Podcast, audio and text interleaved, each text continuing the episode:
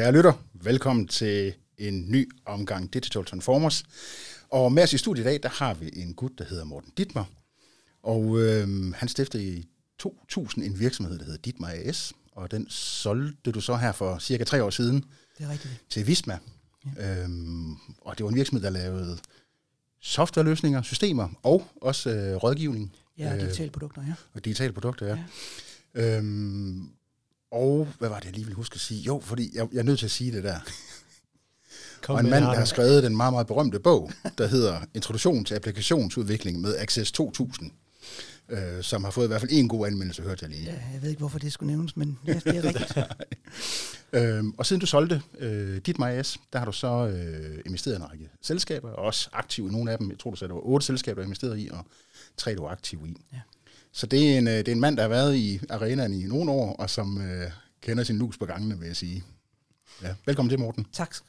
Tak for det. Stort velkommen til morgen. Øh, men skulle vi ikke starte med stille og roligt? Nu har han nu lige gået lidt igennem, kan man sige, CV'et, men kan du ikke sætte dine egne ord på, din egen udvikling, og ja, den type profil, du er?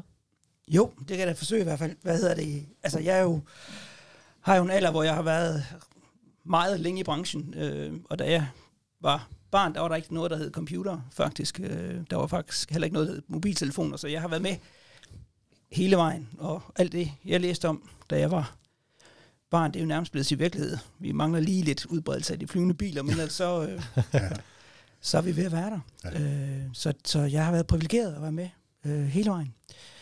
Øh, og som 19-årig blev jeg faktisk øh, momsregistreret øh, og begyndte der og så lave konsulent, konsulentydelser. Og det har sådan set fulgt mig hele øh, min karriere, kan man sige. Og så, øh, så er det rigtigt, at i 2000, der blev mit enkeltmands øh, selskab så til Ditmar AS, øh, hvor vi laver de her, lavede de her digitale løsninger. Men også digitale produkter, og faktisk så et af dem blev så succesfuldt, så vi skilte ud i sit eget selskab, øh, First Agenda, som i øvrigt også blev solgt i, i 2020 Mm. om foråret, og så solgt øh, jeg Ditmar i, i efteråret. Øh, men jeg har været igennem, altså jeg, jeg har jo siddet meget med, med ledelser af virksomheder og bestyrelser, øh, kvæg at det vi har gjort, har været at sætte, sætte digitalisering til, til deres værdileverance. Øh, så, så ja, det har også gjort, at jeg er ret optaget af, hvordan, øh, hvordan man nu kan, kan beskæftige sig med sådan noget. Mm-hmm. Og så er det rigtigt, så øh, skrev jeg på et tidspunkt en, en bog om, om Access. Ja. Ja, det, jeg synes, jeg, det, var, det var simpelthen for fantastisk til ikke at nævne det. Jeg kan faktisk godt lige følge op med, jeg ved, du har skrevet to bøger om Access. Du har også skrevet en kursusbog i Access 97. ja, det er rigtigt. Ja. Det, var, det var The Sequel, Ja. der kom. Det var, Så, ja, så vi har 2000. det er virkelig noget kundskab, vi har med her i dag. Ja, ja. Det kan jo være, at det stadig er nogle revenue streams, der bare kører her nu. Det ved, Det fortæller skal jeg hilse historien sige, ikke. at jeg får hvert år et øh, brev stadigvæk fra, øh, jeg tror faktisk, det er Slots- og Kulturstyrelsen, hvor der står, at jeg får 0 kroner i. Nå. okay. Rub it in my face, ja. Ja. Nå, du, øh, for lige at komme tilbage til, at du sagde det der med, at øh, du kan ikke lige huske, hvordan du formulerede det, øh, men nu har du siddet ude på den anden side af væggen og kigget ind på virksomheder, der på en eller anden måde har været i gang med enten noget softwareudlægning, som jo nok i rigtig mange tilfælde har været en del af en digital transformation. Ja, Øhm, så det kan måske være prøve at, sjov at prøve at starte ned med der. Hvad er det så, når du sad på den side af væggen, ikke? Øhm, og ikke sad i, i IT-direktør eller direktørstolen på dem, der sad rent faktisk sad og, og lavede den digitale transformation. Hvad, øhm, hvad er så nogle af de ting, som du øh, hvad kan man sige, har tænkt, hvorfor går det her altid galt, eller hvorfor går det her altid godt sådan fra konsulentens, med konsulentens øjne? Åh, oh, ja. jeg, jeg tror, altså, en af de ting, jeg har lagt mærke til, øh, så kan jeg måske senere komme ind på, hvad, hvad der går galt, men det var, når folk kom til os, så, øh, og det oplever jeg også i bestyrelser, at så kom de lidt med hatten i hånden, fordi nu ved jeg jo ikke noget om IT, Mm. eller om digitalisering. Øh, så, så, så man har følt, at man burde vide noget øh, om, om det, men det gør man ikke. Øh, så man har godt vidst, at man skulle gøre noget, men man, man har ikke vidst, hvordan man skulle komme i gang. Mm. Og i det mindste, kan man sige, dem, dem jeg har haft med at gøre, de har indset, at vi skal gøre et eller andet. Mm. Øh, og nu har jeg selvfølgelig ikke haft med så mange ting, der er gået galt at gøre. Nej, selvfølgelig ikke. Så, men men øh, jeg, tror, jeg tror faktisk, en af de ting, man, man gør galt, det er, når man så går i gang, så vil man for meget på én gang. Mm. Øh, og man vil også gerne vide, hvad omkostningen bliver. Sjovt nok, det vil man jo gerne. Øhm, og derfor så, så går man langt i, på det tidspunkt, hvor man egentlig ved mindst om det projekt, man skal i gang med. Øhm, så hvis man i stedet for startede på en lidt anden måde, hvor man siger, at vi har nogle hypoteser øh, om det, vi skal lave, Mm. så lad os lige i stedet for at gå ud og bruge kassen på at lave et kæmpe system, så lad os da ud, ud og, gå ud og prøve nogle ting af øh, først. Øhm, så jeg tror den der med, at når man så endelig går i gang med det, så skal den også have en over nakken. Det, det, det tror jeg egentlig måske er, er noget af det, jeg har set gået mest galt. Ja. Og stadigvæk gør. Mm. Det, det kan jeg godt skrive under på, for jeg har nok, jeg har nok øh, været med i et af de projekter, hvor vi ville for meget fra starten og overinvesteret i alt muligt. Det tror jeg, vi alle ja. sammen Mm. egentlig gør. Men øh, ja, vi skal lige holde. Jamen, og det er egentlig sjovt, jeg synes som modpart, at det der på os på egen krop, det der lykkes bedst, det er jo egentlig, når man bare chopper det ned i et lille projekt, hvor man egentlig har fået en god idé. Jeg kan sige, hvis man kan lykkes med det her, Ja. så kan vi se, at det skaber værdi, og så Ja. bliver det jo lige pludselig starten på en digital transformation, længe inden man selv er bevidst omkring, at det rent faktisk er den proces, man er gang i. Altså. Ja. Ja. Men jeg tror også, det der, altså når, hvis du sidder som digitalchef eller IT-direktør, eller hvad du nu sidder, og skal gå ind til, ind til, til ledelsen, eller til, op til bestyrelsen, og sige, vi skal i gang med digital transformation, vi skal investere, og de spørger, hvor meget, så svaret, det ved jeg ikke. Hvornår er vi færdige? Det ved jeg heller ikke. Det er jo ikke et svar, øh, der er godt at komme med. Så, så der er jo noget der i, hvordan... Øh, Det er måske derfor, vi sidder her i dag, hvis der er nogen fra bestyrelser, der lytter, så, øh, så i stedet for så bede om det, så spørg om, hvad er målet med det, og mm. hvor kan det bringe os hen, og, og, og hvordan får vi hurtigst mulig viden om, øh, om det kan give os noget eller ej. Mm. Øh, altså, man kan jo lave en form for løvernes hule i, så over for de idéer, der, der måtte komme i organisationen. Øh, Ja. Mm. Fordi man kan komme meget, meget langt for, for ikke nødvendigvis ret meget. Nej. Øhm, Men hvis man kigger tilbage, Morten, på din egen, øh, altså også rejse som konsulent, øh, fordi jeg køber 100%, det synes jeg også, har nu det er det, vi ser derude, at der er bestyrelsesmedlemmer, der egentlig erkender lidt den, det metafor, du brugte med hatten i hånden, mm, at der er nogen, de, de ved ikke helt, hvad de går i gang med, og Nej. de håber, der er nogen, der kommer og løser det for dem. Ja. Og der er der selvfølgelig en masse dygtige specialister, der kan komme og hjælpe på den rejse.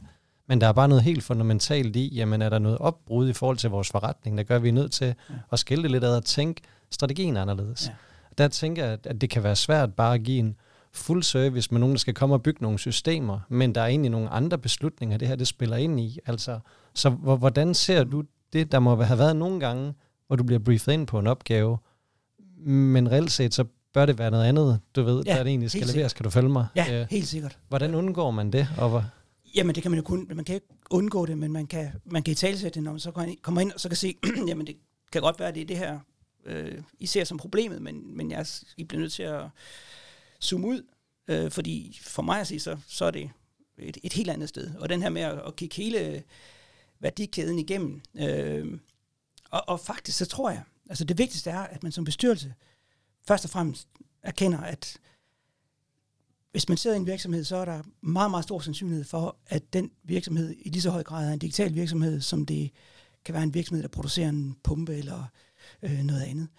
Øhm, så det første skridt er jo selvfølgelig at indse, at det her det er vigtigt. Mm. Øh, og hvis ikke man gør noget, så risikerer man, at, ja, at man, man øh, har en svær fremtid.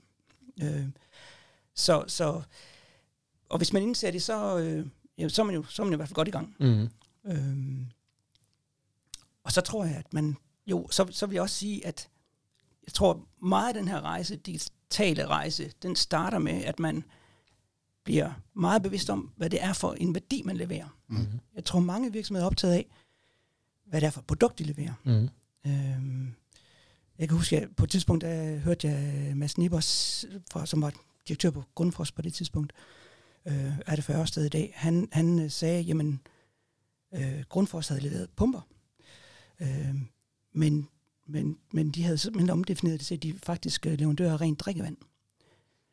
Og den der med at så kigge på det, du leverer, og så kigge på det med kundernes øjne, mm, Øhm, det er enormt vigtigt. Øh, jeg sidder i en bestyrelse i en anden virksomhed, som laver skabelonsystemer, og de, øh, hvad hedder det, øh, de ser jo ikke på sig selv som nogen, der leverer skabelonsystemer. De ser på sig selv som nogen, der forbedrer og effektiviserer kommunikationen mm. I virksomheder.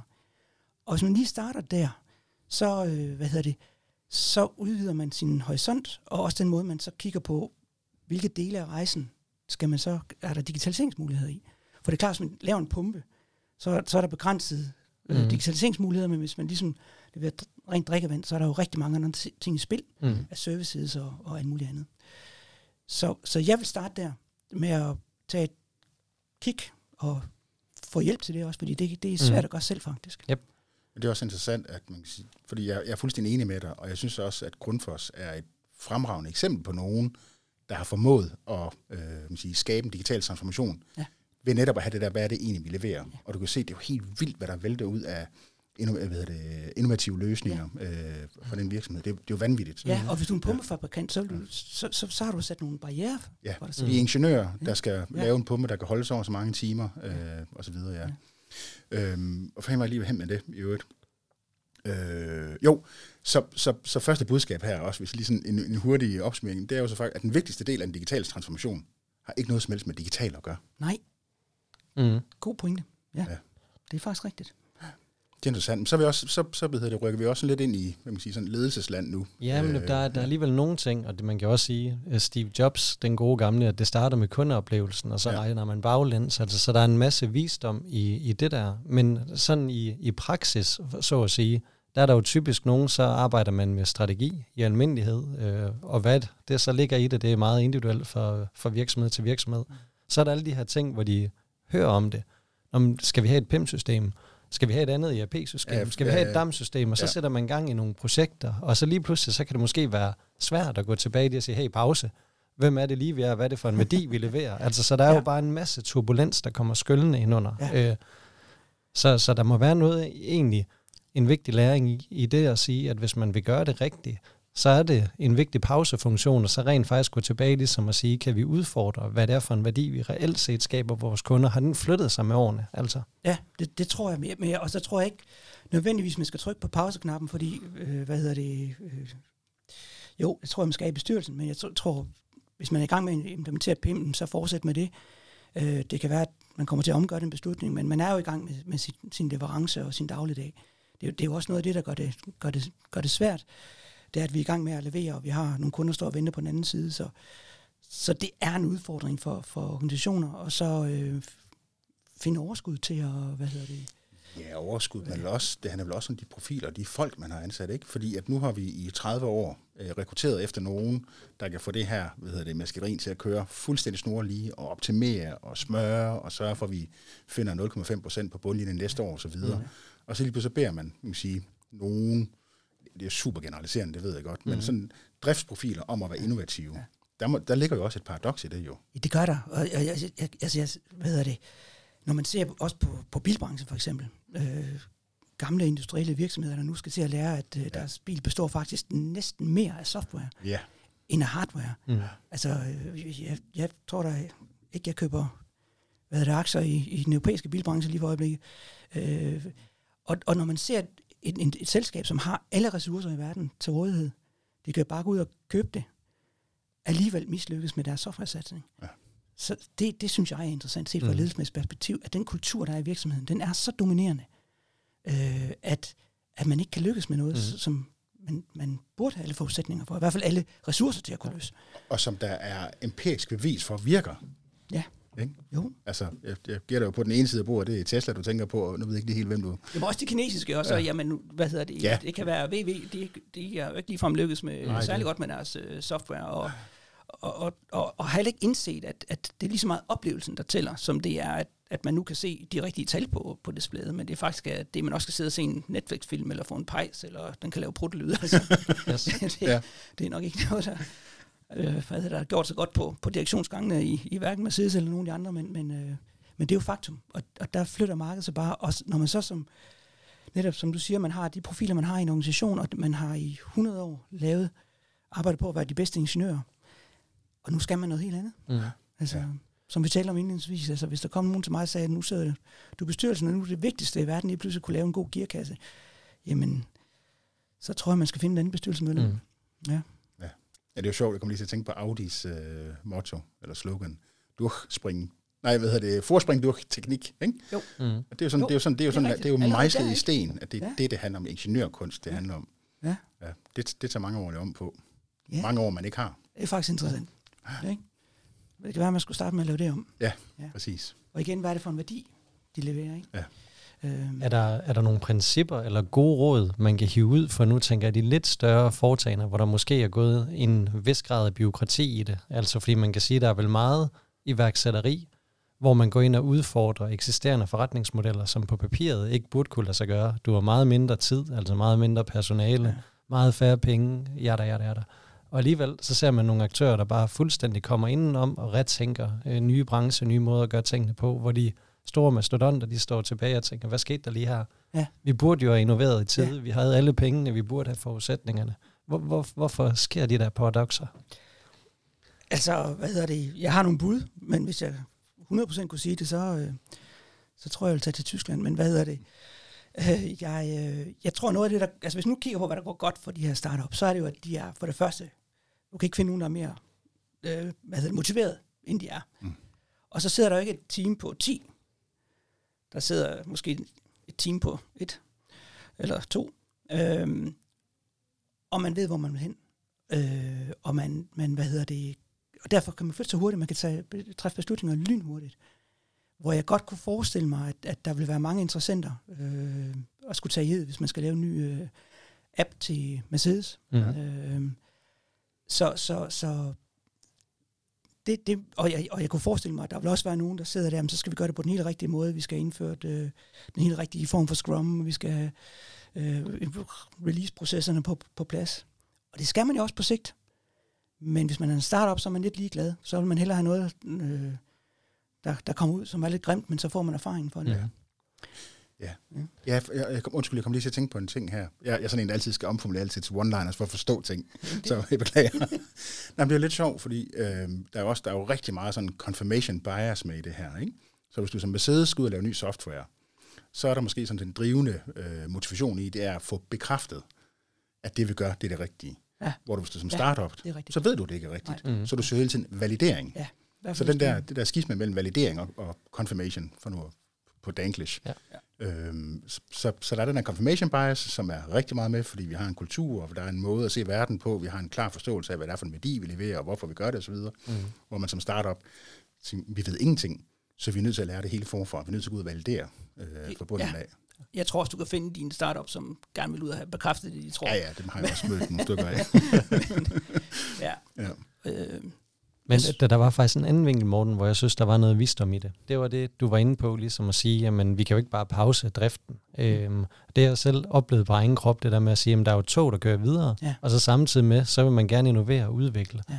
Og hvor skal det der leve? Altså, hvor- hvordan gør man det? Er der nogle principper, nogle ting, hvor du kan se, hvordan coexister man egentlig det sådan ledelsesmæssigt bedst med, at du både har en drift, der brager, plus du gerne vil udvikle og tænke nye ting og gardere dig for fremtiden? det, det, det et vanvittigt centralt spørgsmål. Det er også et svært spørgsmål, fordi der er jo ikke nogen, der giver deres øh, organisation efter, at øh, man har 10% tomgangstid til at være innovativ. Google måske som en, en mulig undtagelse. Jeg tror så, de gør det, og de arbejder over.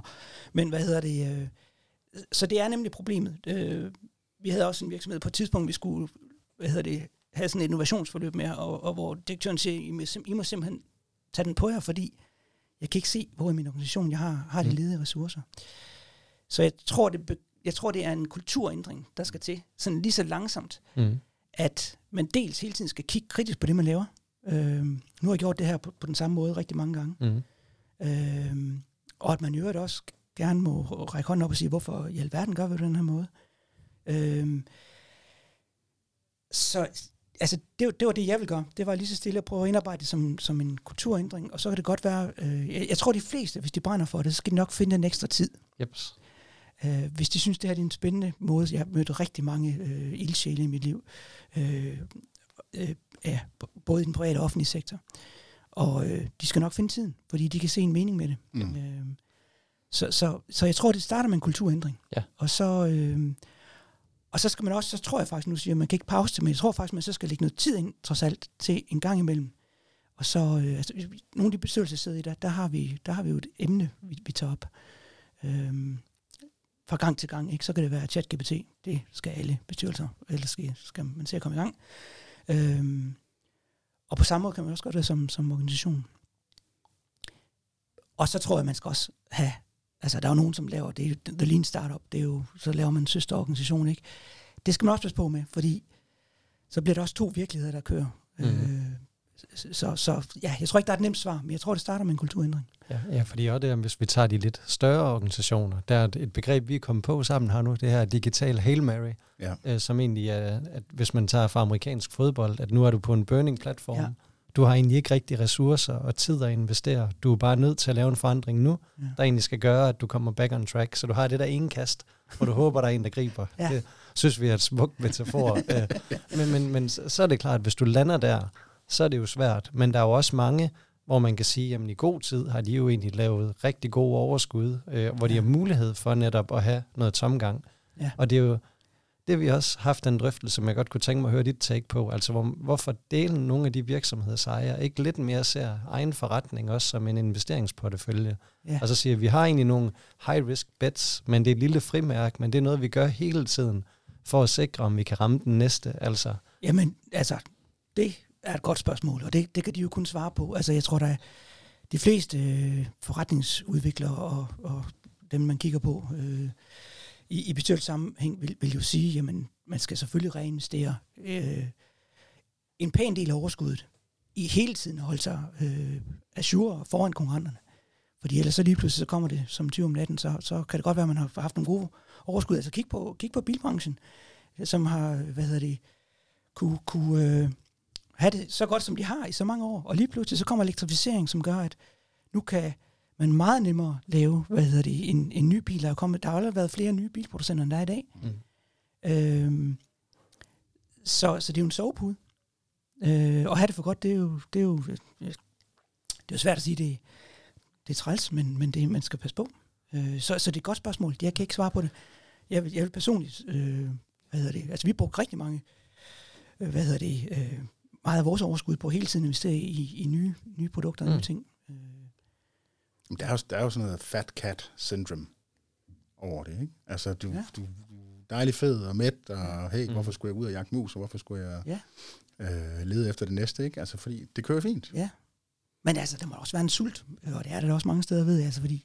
Men det må så det ikke være stor nok, nej, hvis man skal være lidt skarp. Nej, og det er jo igen, vi er mennesker, så vi er meget forskellige. Ja. Men altså, er, er der nogle øh, principper, øh, du har taget med dig, nogle mantraer, som man kan sige, det, sådan, sådan kigger du, når du kigger på forretninger generelt set, om det er noget, noget, du har startet op, eller noget, du har investeret ind i. Er der nogle ting, hvor du ligesom kan sige, der, der er der noget, hvor du måske ser verden en lille smule anderledes, end folk er flest, og noget af det, som har været med til at forklare, at du lykkedes? Øh, jeg tror i hvert fald, noget af det, jeg tager med mig, når, når jeg, hvad hedder det, der er jo kommet en, i, i en del år, der har der været så mange penge i markedet. Når man lavede en startup, så havde man en idé, og så puttede man en masse penge i det. Øhm, jeg kan rigtig godt lide at starte med at have kunderne først. Mm. Øhm, man skal ikke have én kunde, fordi så, så bliver det for svært at lave generelt, det man laver. Men start med at have kunderne øhm, til det, man skal lave, fordi så får man validering, man får referencekunder, øhm, og frem for alt validering. Altså man, man ved, at, at her er faktisk og det, og det skal vel og mærke ikke være kunder, som siger, om vi vil gerne være med til at udvikle det. Det skal være kunder, som, som gerne vil betale for det bagefter. Mm. Det skal være en del af aftalen. Øhm, så jeg, jeg er meget på vagt over for, for virksomheder, der går efter, øh, at en gang, så kommer der nogen med en stor pose penge, og så køb, skal det købes. Nej, det skal være noget. Man skal gøre det, fordi man synes, det er sjovt. Man vil gerne lave det, det bedste produkt til markedet. Øh, og man vil faktisk gerne tjene penge på vejen mm. derhen. Øh, og det kan man sige, det er jo så også sådan en marked, der er, er mm. blevet mm. lidt mere, må man sige. Er der noget med First Agenda i forhold til det? Var det en måde, I tænkte det på? Nu gætter jeg bare, det aner jeg ikke. Men, jo, øh, jamen altså, ja. hvad hedder det? First Agenda, der, hvad hedder det, det var ikke lavet i Access, skal jeg skynde mig at sige. men, men øh, hvad hedder det, der, der, der måtte jeg selv lave en prototype for at få folk til at tro på det, så man kunne vise til nogle kunder. Øhm, og, og, og, hvad hedder det, og der fik vi nogle kunder med fra mm. starten, mm. der gerne ville være med til at kan du, kan du lige hurtigt forklare, hvad First Agenda er? Vi jo, har lige nævnt det, det gange. er egentlig en god idé. Ja. Hvad, hvad hedder det? First Agenda er egentlig, øh, da, da iPad'en kom, var det øh, the missing link i forhold til en, et problem, som altid har været i, i både bestyrelser, men også øh, i, i de, hos de offentlige mm. øh, hvad hedder det, øh, mødeforer, som, som hvad hedder det, øh, hvis man sidder i en økonomi øh, og, og så videre. Så vi lavede en løsning, som gør, at man kan distribuere, øh, og det lyder helt banalt i dag, men man kan distribuere, hvad hedder det, en masse øh, materiale. Altså nogle gange bliver der simpelthen kørt kasser i taxaer ud til de her bestyrelsesmedlemmer. Øh, og det gjorde vi så, at vi kunne gøre på en sikker måde, og man kunne sidde og lave kommentarer og dele dem med hinanden og så Mm. videre. Så det er sådan en mødeløsning til bestyrelser og, mm. Mm. og alle møder i det hele taget. Som så endte med at blive en rigtig stor succes. Det Ja. ja. gjorde det. det. Det var virkelig sjovt. Altså, øh, men jeg synes, det er noget med, at du går og pusler med noget, der lidt lugter af noget i den retning, og dog noget andet. Ja, ja, ja, det er rigtigt. Ja. Hvad hedder det? Øh, øh ja, der, I min tid i, i, i Ditmer, der, øh, der, skulle vi, der skulle vi også lave strategisk strategiske forandringer. Det var sådan set, kan man sige, nærmest en del af, af hverdagen. Øh, og der er jo kommet, der er jo et godt framework til det, som hedder OKR, altså Objectives and Key Results. Øh, og det er, jo- det er jo rigtig fint, men når vi så begyndte at arbejde med det på tværs af virksomheden, så blev det lidt uoverskueligt, og havde vi alignet, hvad- hvilken retning vi egentlig var på vej i, samlet set over virksomheden. Så at marketing ikke bare rendte i en retning og, og udvikling under, i, i en anden. Så, så det er rigtigt, jeg hvad hedder det, har en platform i dag, som øh, kan være med til at visualisere øh, de her øh, mål. Og, og det, det rigtig fede ved OKR er, at man bryder sin strategi ned til noget, som er handlingsorienteret. Mm. Så det er ikke bare et eller andet, man, man taler om. Øhm, og, og her, der kan man så følge med i, at man rent faktisk fra øh, sidste gang, vi talte om det, jamen, der var vi her, og nu kan man se, nu er vi faktisk flyttet os på de her strategiske områder. Øh, helt konkret. Med, vi har fået 1000 nye kunder, eller vi har fået, øh, hvad hedder det, 500.000 nye følgere, eller hvad det nu måtte være. Det er, øh, ja, det, det, det er virkelig øh, en, en, en sjov ting at arbejde med. Der må være noget på tværs af bestyrelseslokalet, at man sådan er, altså i de strategiske spor, får det virkelig brudt ned, øh, og netop også kan være med til at måle fremgang. Altså, Ja, og, og, og det sjove er jo, at, og det tror jeg gør sig gældende rigtig mange steder, at øh, når, når, man, når jeg sådan viser det, hvordan man kan få overblikket og så videre, så sidder alle bare og tænker, ej, det er smart. Når de så sidder over for et helt blank canvas og skal til at sig selv på de her ting ind. øh, okay, hvad er det så lige, vi starter med at formulere? der tror jeg, der er mange, der har siddet over Ja, foran det der jamen- blanke canvas. Og, og det interessante er jo, hvis ikke man kan svare på det, og det er svært, Ja. så er det også svært øh, for dem, der er i organisationen, og så øh, bare spurgte i den retning. Ja. Så, øh, ja, det er faktisk en ret god syretest. Ja, så det, det, det, det er super interessant øh, Ja. at, at arbejde med. Hvor skal vi hen af nu? Jamen, jeg tænker, vi skal tilbage og snakke også øh, omkring selve det her med at lede innovationer. Ja. Øh, og det her strategiske fokus. Øh, det kunne jeg egentlig godt tænke mig, at du får lidt mere ud, øh, Morten. Altså sådan at sige, igen dit virke, Ja. når du har set nogle muligheder, og sådan at prøve at omsætte det til et markedstilbud. Hvordan har din tilgang været, og hvad gør det ved den rolle, du ser, du spiller i bestyrelseslokalet den dag i dag? Uh, ja, ja øh, jamen altså, jeg, jeg tror, jeg vil, jeg vil starte med den der kulturændring, jeg har talt om, altså den der med, at det skal være i orden at række hånden op. Øh, og hvis man har et miljø, altså rigtig mange af de ting, vi lavede i, i Ditmar, det var faktisk ting, som kom ud fra kunderne. Så den der med, at man kunne komme til mig, når man havde været til et spændende kundemøde, og sagde, prøv at høre, jeg vidste godt nok det her, men, men de sad faktisk med et helt andet problem. Så hvad hedder det, øh, skal vi ikke lige drøfte det? Øh, og hvad hedder det, altså, det synes folk var sjovt, og jeg synes også, det var sjovt. Så, så hvad hedder det, at kunne starte med at så ligesom have den, at man, man lytter på det, og, mm. Og, og man kan diskutere det. Det, øh, det tror jeg ligger i, i, i bunden af det. Øhm, Men der er jo mange, det her med at være, nu kalder jeg det kundecentrisk, øh, eller prøve at sætte dig i kundens sted. Ja. Det, det er der mange, der snakker om. ja. Men igen lidt det der med det hvide canvas. Når man så står i, hvordan vi gør, øh, så er der, er der mange, der finder det sværere, øh, end at det er de samme ting. Nu kommer jeg også meget med en øh, detailbaggrund tidligere. Ja. Jamen, vi skal ud og se nogle butikker, øh, ud eller ud og kigge på nogle konkurrenter, ja. eller, men der er, jo, der er jo mange veje ind, det her med ligesom at sige, hvad er det for nogle behov og pains, vi kan løse, og der er andre måder ligesom at gøre tingene på. Altså, jeg tror, der er alt for få virksomheder, der taler med deres kunder, Mm. øh, faktisk. Jeg tror, der er alt for mange, øh, der, der glemmer at spørge om, hvordan ser du os som virksomhed? Øh, er der noget, vi kunne gøre bedre? Øh, man spørger jo, og det er sjovt ikke, når man modtager de her, vi har brug for dit svar til, hvordan din oplevelse var. Nu er jeg. Ja. ja, det ved jeg godt, I har. Men hvad får jeg ud af det? Eller jo, det har I, men I bruger det ikke til noget. Ja. Nej, og, også det. Hvad hedder det? Øh, men men, men øh, det, det, det tror jeg kan give rigtig meget, også innovation, øh, Yep. ind i det. Og så tror jeg også den der med, at øh, ja, igen, rundt og snakke med, med folk, også inde i virksomheden. Øhm, og det ja, man, ja, fordi man kan sige, der hvor man sige, formelt set innovation og nytænkning skal komme fra, er, vil jo typisk være en eller anden topledelse, ikke? Men det er nok dem, der er mindst ja. i kontakt mm. med vores kunder. Ja. Øh, ja. Så det er jo kassedamen, eller dem, der står i informationen, eller ham, der udleverer varer på lageret, eller hvad det måtte være. Ikke? Det er jo det, dem, der snakker med kunder, eller lastbilchaufføren, der udleverer varerne. Det er jo lidt interessant, du siger, at den bør komme øh, fra, fra toppen af. Jeg mener faktisk, det, der bør komme fra toppen af, det er rammerne ja.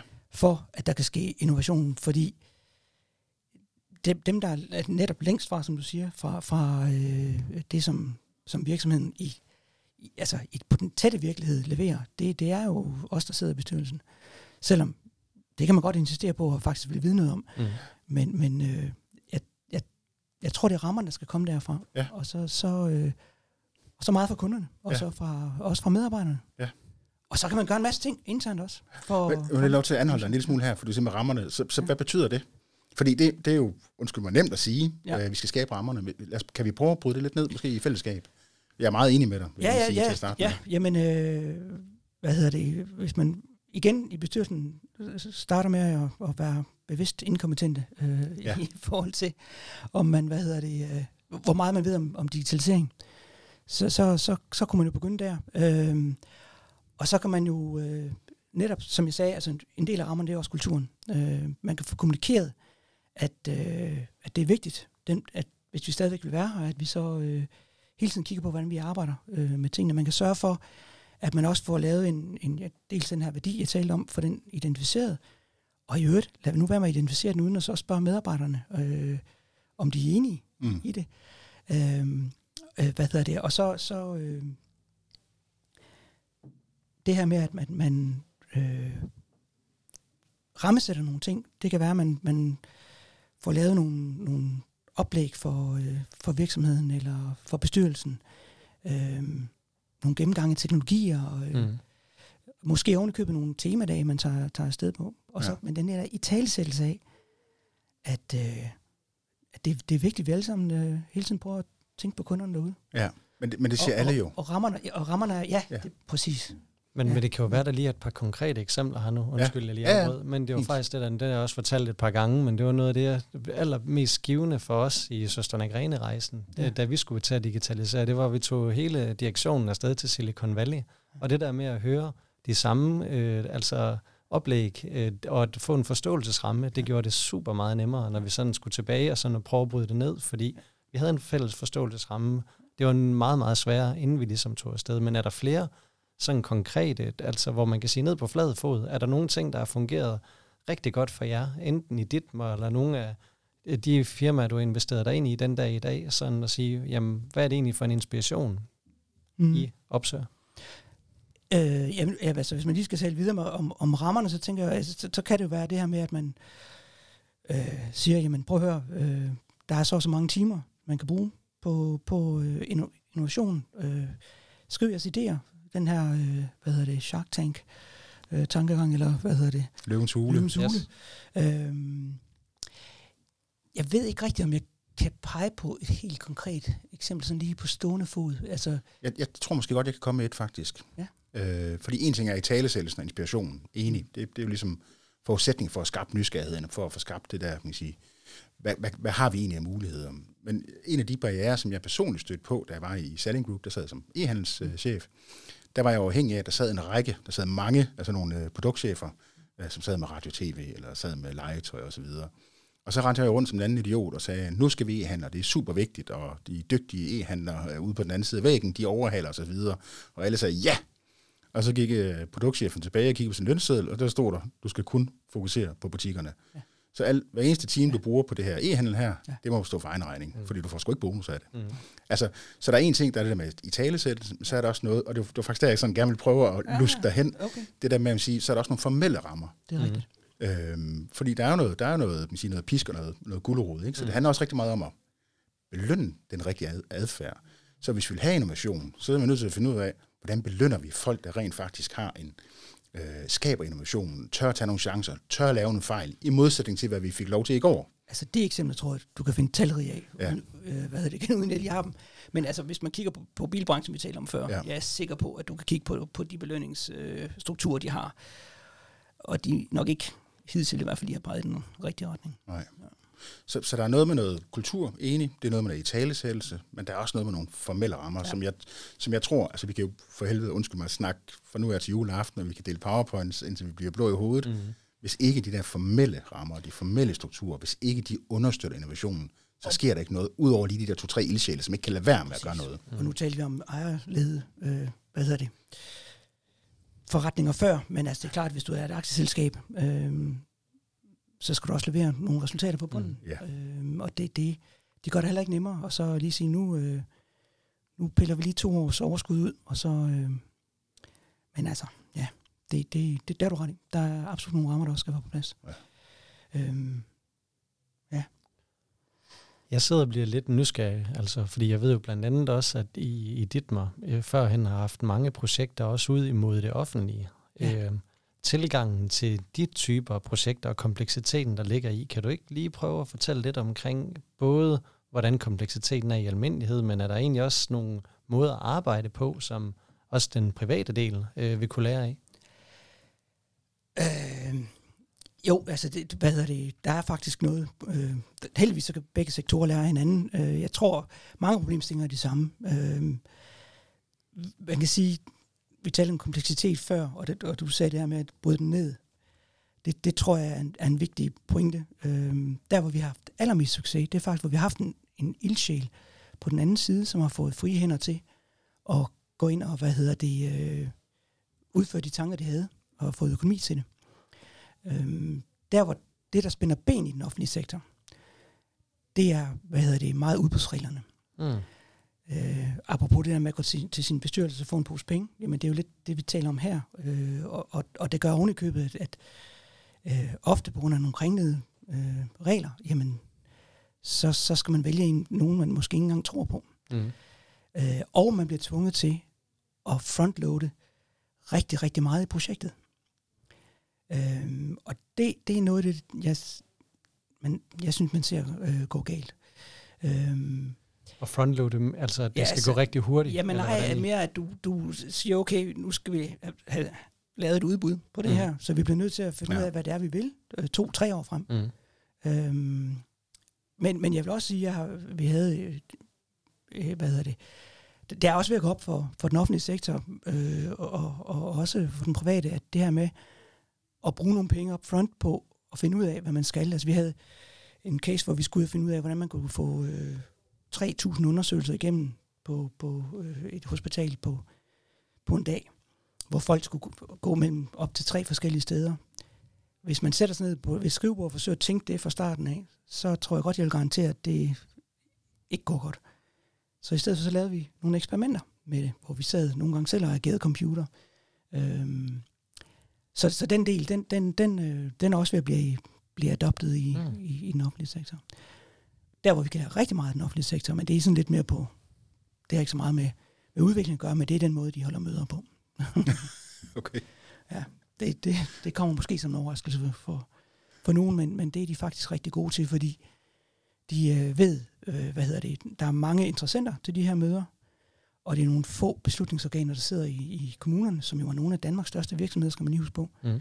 Øhm, så, så der er mange, der sidder og venter på en beslutning, som så skal kommunikeres ud til både hvad hedder det, medarbejdere, men også så, så sandelig offentligheden. Øhm, så det har man ret godt styr på. Okay, prøv lige, prøv lige at uddybe det. Det synes jeg lyder spændende. Jeg, jeg hader jo møder, jeg synes bare, man sidder og snakker, men øh, der er noget værdi der i hvert fald. Kan så er vi ikke i møde nu, eller nej, der er vi Åh, oh, det er en slags møde. Men det var sjovt at prøve at høre lidt, uh, høre lidt mere om det, sådan hvad, hvad det konkret, uh, hvad, det, hvad konkret det er, du hensyder til.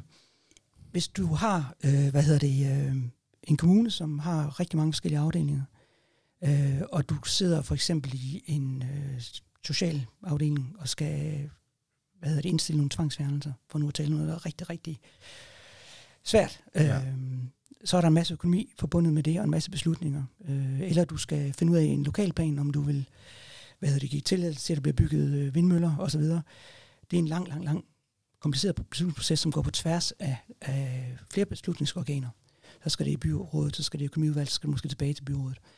Øhm, så, og der er de bare enormt dygtige til at forberede materialet, så du har et beslutning, så altså, man får jo hundredvis af sider som politiker, hvis det for eksempel er opsætning af vindmøller, Mm. men så koncentrere, øh, hvad hedder det, sådan lige lave et resumé af det, og hvad, hvad er indstillingen til det her, så man, man tykker lidt maden. Øh, så det er det ene, man gør. Og så, så opsamler man så i løbet af afviklingen af de her møder og så videre, de ting, der kommer, og måske skal det tilbage igen, øh, og, og med på næste møde. Og måske skal beslutningen så, den var det her i økonomiudvalget, så skal den videre til, til, til byrådet. Det er man bare meget, meget systematisk omkring. Og, og, og det vil det vil skætte jeg så på, vel, fordi at der er nogle meget klare regler for den governance-struktur, der skal være Ja, i det, det- det offentlige. Det, Hvad hedder sådan, det, er- hedder, nu kan jeg ikke lige huske ord, jeg leder efter. Øhm, Altså, det er lige meget. Det, ja. ja. Men der er et eller andet ord for det. Ja. Øh, om det så er embedsførelse, eller nu kan jeg ikke huske, hvad det hedder. Det skal jeg ikke kunne sige. Nej, trods jeg, min jeg må hellere lade være med at klumme på det. ja, Det er ikke ja, sådan en spidskompetence. Men det er jo interessant, fordi det er jo, det er jo på den ene side, øh, der er måske sådan en lille smule biased her, at det er jo det, jeg tænker, jamen, det er det, der er roden til alt ondt. Det er derfor, vi ser et øh, skattesystem, øh, ejendomsskattesystem rullet ud. Det er på grund af alle de møder, på grund af alle de interessenter, det er faktisk næsten umuligt at få, at få lavet en løsning, der omslutter al den kompleksitet fra starten af. Ja. Og det er der også en sandhed i, absolut. Men man kan også bare sige, når vi er i et, et politisk system, eller faktisk for den sags skyld, hvis man er en stor privat virksomhed, øh, Mærsk, Vestas, så, så opstår der jo bare de her, hvad hedder det, øh, de her strukturer.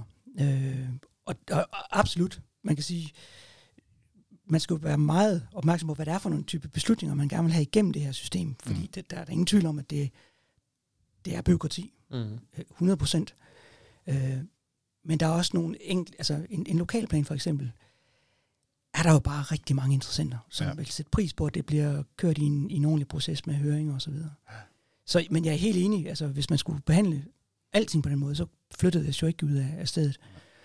Øh, lidt sjovt, vi, endte der i forhold til... Ja, men, men det var egentlig det var, fordi, vi synes, det er interessant. Øh, og vi havde jo også, før vi skulle mødes til det, der havde vi en snak om, altså, det er nok, jeg ved ikke, nu vil jeg ikke uh, tage uh, til indsigt for det, men det der med, at offentlige IT-projekter ender altid galt. Øh, og, Ja, det er der også mange private, der gør. Vi hører bare ikke så meget. Jamen, det, og det har du nok ret i. Ja. Det, uh, det, Altså, nok- Og der er rigtig mange offentlige IT-projekter, som også går godt. Mm. Øhm, og dem hører vi heller ikke så meget om. Nej. Øhm, så, så, hvad hedder det? Og typisk dem, vi hører om, det er fordi, man lige nøjagtigt begår de fejl, at man tror, eller man, ja, nu, nu, nu skal jeg på, at jeg ikke bliver startet på vores vurderingssystem. Øhm, men jeg tror, altså den, det, her bliver så stort og komplekst, at der er ikke nogen, der kan overskue det, Nej. enkeltvis. Så, så medmindre man, man simpelthen øh, øh, starter småt og begynder at bevæge sig fremad lige så stille og får nogle erfaringer, som vi talte om før, så er det der dømt til at gå galt. Altså, Mm. jeg tror faktisk, de fleste, der, der øh, startede på det projekt, hvis de skulle være helt ærlige, så, så tror jeg ikke, der er nogen, der troede på, at det kunne lade sig gøre. Nej. Nej. Og så er det ikke tale med om det. Men, men det er jo så også, men altså, og der synes jeg også, at øh, offentlige hvad det, organisationer, institutioner og private virksomheder, altså der er der altså også nogle fælles træk, for der kan man, der er noget med, at hvis vi først har sagt, nu gør vi det her, så får vi det haftet med til at lykkes. Ja. Uanset hvor grimt det er, Ja. uanset øh, hvor mange kameler vi vil sluge, Ja. fordi det har vi lovet ledelsen. Ja. Og vi kan ikke gå tilbage og sige, puha, det her det var faktisk sværere, end vi havde øh, forventet. Vi er nødt til at skal bruge noget mere tid, eller vi er nødt til at angribe det på en anden måde. Vi er nødt til at starte forfra. Det er der ingen, der gør. Nej, det sker i hvert fald alt for sent, øh, hvad hedder det, øh, inden, inden man, man ligesom gør det. Og så, ja, det der med, at man griber lidt, forkert an, Ja. ja. lidt, lidt forkert an, øh, for nu at sige det mildt fra starten af. Ja. ja. Men øh, Men uh, grunden til, at jeg også spurgte lige for at uddybe, det er jo selvfølgelig den del af lytteren, der sidder derude, hvor de mærker den kompleksitet, der trods alt er. Fordi jo større foretagendet er, når det er nogle af Danmarks største virksomheder, jamen jo flere lag af kompleksitet kommer der til Ja. at være. Så det var mere den, ja, den uh, indsigt, du havde på det område, så er der jo helt sikkert noget inspiration uh, at hente for vores Ja. ja. lyttere. Der. altså en af de ting, som, som jeg gik og prædikede i, i, øh, i, i Ditmer i sin tid, i, i vores konsulentvirksomhed øh, her, det, det var jo, at når vi lavede noget, så, øh, så var det meget vigtigt, at dem, der lavede det, sad sammen med dem, som skulle bruge det. Ja. Fordi når man så laver de her helt store projekter, så får man jo indført lag på lag af, hvad hedder det, øh, af projektledere og beslutningstagere og så videre. Og der er ikke noget, der kan afspore projekt mere. Øhm, så den der med, at man sørger for, at de sidder tæt på hinanden, og man kan lige gå ind og spørge. Og i øvrigt også den forankring, der bliver af det. det er, og, og det er lidt tilbage til mit eksempel med at sige, hvis jeg, hvis man skal lave en startup, så skal man sørge for, at kunderne er fra starten af. Øh, øh, det er lidt det samme. Øh, men, men der er stadigvæk rigtig mange, der tror, at de kan sidde og forestille sig, hvordan, øh, hvordan virkeligheden er, Ja. øh, set fra deres skrivebord af. Øh, ja. Så tilbage til den, du, jeg elsker din øh, bemærkning før, den ubevidste, nej undskyld, den bevidste inkompetence. Ja. Mm. Ja. Den er sådan Ja. ret afgørende. Det, det, øh, det må man sige. Ja. Øh, Er, er der nogle ting, der er i samarbejde med, om det er eksterne konsulenter, freelancer eller byråer? Fordi jeg synes, der er noget visdom i det der med at sidde og sige, sidde tæt på hinanden. Og Ja. der er jo rigtig mange, der har mange points of contact. Øh, Og jeg kan jo egentlig sige, når du sidder og siger det, så er der meget, der resonerer hos mig. Nå ja, for det, det har fungeret super godt, Ja. når det er netop, at vi har haft enten byråer eller freelancer tæt på inden omkring udvikling, hvor man Ja. pingponger Ja. og bruger hinanden super godt. Ja. Det kan jeg se fungere. Jeg kan også se, nogle af de bestyrelser, jeg sidder i, jamen der har man også gjort det til en omdrejningspunkt, netop at hive kunderne med ind, for at man kan levere den rigtige ideen. Ja. Men er der ting, hvor du kan sige sådan systematikker i at mødes, og hvordan man så gør? For der er jo også nogle gange, det geografisk kan være, jamen så har man bureau på Sjælland, og man har hovedkontor i Aarhus, så hvordan kan man mødes? Altså er der nogle praktikker og principper at arbejde ud fra? Altså, man skal starte med at organisere sig efter det. Øhm, så man har nogle teams, der, der er tværfaglige. Øhm, om man så sidder på Sjælland, eller hvad man gør. Øh, men, hvis man, men hvis man sørger for at, at mødes, øh, altså, det har vi jo faste strukturer for Scrum og så videre. Yes. Jeg tror ikke, og, og, ja, og så, det er jo standardledelse, kan man sige, det at sørge for, at, at folk øh, ved, hvad målet er, og kan lide hinanden, og øh, jeg, jeg tror for eksempel, hvis man sad og skulle lave noget for Mercedes, og så øh, laver en søsterorganisation til softwaren, øh, der tror, tror jeg, det var ret vigtigt, at man får nogen ombord fra, fra, fra hardware-delen, og de øvrigt ikke prøver at vinde. Altså, og det er så det, der er rigtig meget ledelse i. Øh, at man får, får hvad hedder det, paraden ned for folk, og at øh, man ser, at man arbejder mod det, det, det samme. Men, men, men det er jo også fordi, og det er sådan en af mine kæpheste, det der med sådan nulfejlskultur. Så der er også rigtig meget af, at man sådan skal lige gardere sig lidt, for hvis nu, at det her det går galt, Ja. så skal den i hvert fald ikke lande hos os. Og nu er vi tilbage ved bestyrelsen og rammerne, Ja, og ledelsen Ja. og rammerne. Smuk og, og, og, hvis man skulle sige, hvis man skulle sige en ting omkring det, det offentlige, som jeg kan blive øh, også lidt sur på, på, på pressen øh, over, jamen så er det jo, at, at vi, vi på alle mulige måder tilskynder en, en nulfejlskultur. Ja. Øh, fordi pressen stiller altid det spørgsmål, hvad hedder det, hvordan vil du forhindre, kære politikere, at Ja. det her ikke sker igen? Ja. Og jeg glæder mig til den dag, der er en politiker, som siger, det er det skal, nu skal jeg fortælle dig, det kommer jeg ikke til at forhindre. For der er så mange derude, der gør det rigtig godt hver eneste dag, at en enkelt øh, fejl, det, det vil ødelægge alt for meget for de andre, hvis, hvis jeg begynder at forfølge den. Mm. Øh, men, Jamen, jeg, tror, jeg tror, du har fuldstændig ret. Jeg tror, at, øh, at meget af den der cover my ass mentalitet, der er både i offentlige virksomheder, men sgu også i rigtig store virksomheder typisk, at det handler jo netop om, at man hele tiden man ved, hvis det her det går galt, Ja. ja. jamen så kommer pressen væltende ja. og stiller spørgsmål og skal have forklaringer, og hvem har ansvaret, og hvordan kunne det gå så galt, og kunne I dog ikke have forudset, at det her det ikke ville fungere, og så videre, og så videre, ikke? Og så lægger det bare super meget pres på hele, hele systemet, Mm. og så er der en eller anden, der ender med at blive fyret, fordi at, øh. Nå, jeg er ked af det. Øh, Jeg er ked af det, Biver. Det bliver Ja, sgu dig, der ryger den her gang, præcis. for vi skal have en til skafottet. Og, og i privat sammenhæng, der kan det være, at præsten det er bestyrelsen. Ikke? Ja. Øh, så, så, så den der med at så, øh, få den der kultur igen, hvor man tør fejle. Ja.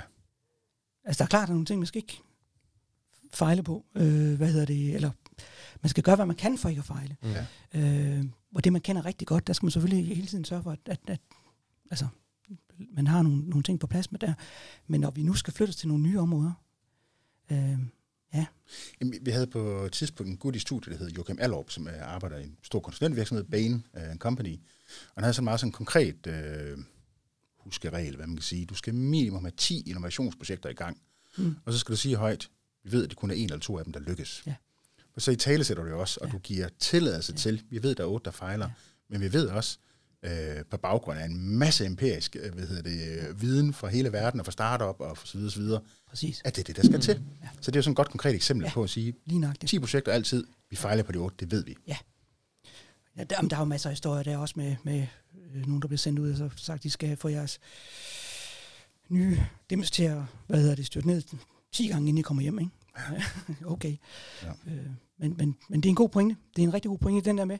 Og, og hvis man ligesom har det, at vi skal 10 gange, og det kan faktisk sagtens være, det vil være min, min, min hypotese vil faktisk være, at der er langt flere af dem, der lykkes, end man tror. Mm. Øh, hvis, man, hvis man igen vælger de rigtige ting ud, man, man vil prøve af.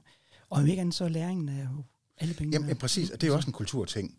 Så, ja, vi, vi floppede med projekt 1, 2, 3, 4, 5, Mm. men prøv at høre, hvad vi lærte. Ja. Og, hvor, altså, og den viden, vi så kan bruge i andre projekter, eller bruge tilbage i vores eksist- driften af vores eksisterende virksomhed. Ja. Øh, men det er også en kulturting, ikke? Jamen, vi har nogle vigtige læringer. Altså, jeg ved ikke, hvor mange gange jeg har, har set en, du vil sige noget med læringer, du ved, og så kommer der lige sådan en, ja. Det er fint, vi kan ikke købe varer. Vi kan ikke betale løn med læringer. Nej. øh, tror jeg, Nej, det og, og det er klart, hvis man, hvis man ligesom, hvis det er det, man, man så siger, når folk, altså, så mener jeg, at så har man et problem, Ja. fordi så mm. tilskynder man altså den forkerte kultur. Ja. Og i øvrigt ikke en kultur, hvis man gerne vil være øh, også et sted, som unge mennesker gider at arbejde i fremtiden, så tror jeg, man skal, man skal kigge på, på den måde, Ja. ja. jeg giver på i hvert fald. Øh, Men øh, det, det leder mig lige ind til sådan lidt mere filosofisk spørgsmål her til sidst, når vi skal også stille og roligt skal begynde at binde knude på det hele. Øh, fordi der er jo noget her, der lidt peger i retning også af risikovillighed. Ja. Så enten så er du en, der er overhovedet ikke risikovillig, der bare gør de ting, man plejer, eller så må der også være en skala helt over til overmodig, hvis I kan følge mig. Nu bliver du dumt dristig. Mm. Og så er der everything in between, så lidt, nu bruger jeg bare et metafor på det, men hvis du er investor, så kan du godt gå ned og smide det hele på rød, ja. så er det nok der, du er mere over i gambling, ludomani eller sådan noget, fordi risikovilligheden er for stor. Ja. Og så er der måske nogen, der kan kun købe real estate bonds eller et eller andet, der giver meget små afkast, og så er der nogle ting in between. Ja. Øh, men hvis man sådan skal finde den, den gyldne mellemvej, fordi jeg tror, der er en masse visdom i, og altså, at det er helt okay at fejle. Jeg, jeg ser faktisk Michael Jordan for mig, der plejer at sige, I missed more than uh, rigtig mange tusind skud in my career, and I lost more than Ja. rigtig mange Ja. games, and that is the reason why I succeeded. ja. Ja. Øhm, Jamen altså, jeg tror faktisk, at du kan risikominimere meget. Lidt ligesom hvis du er investor og går ud og kigger på 10 startups, så, kan du, så laver du alle mulige vurderinger af, hvad, hvilke af dem, der kommer til at, at, at overleve. Og det samme vil du gøre, hvis du kigger på en portefølje af projekter internt i din virksomhed. Så der, der kan du også øh, slå, slå øh, hjernen til, og, og i øvrigt have mange forskellige perspektiver på, hvad, hvad det er, vi skal, vi skal vælge. Øhm, ja, og, og altså var, vej- vejen frem til det, og også finde ud af det, det der, der, er, jo, der er jo mange måder øh, at, arbejde med det på. Ja. Så, så det der med at være konkret, altså, fordi du har fuldstændig ret, så det handler jo først og fremmest også om en bevidsthed om, hvornår man gør noget, der er risikabelt, og hvornår vi øh, player safe. mm. Øh, man kan sige, okay, så, så det der med at sige, jamen nu tager vi nogle projekter, det her, der er ingen, der ved, om det virker, det er super risikabelt, så her smider vi faktisk pengene på rød, Ja. men vi smider altså kun 1% af vores Mm. overskud Ja. på det, vi smider sgu ikke 50% af overskuddet. Så det der med sådan at, Ja, at formalisere og være konkret i forhold til, øh, hvor man laver sin bets henne, Mm. Det er også noget af det, der sådan er bestyrelsens opgave, synes Præcis. jeg. Det er også en ramme, øh, Fuldstændig. en rammesættelse, kan man sige. Ikke? fuldstændig. Ja. Hvad hedder det? Øh, ja.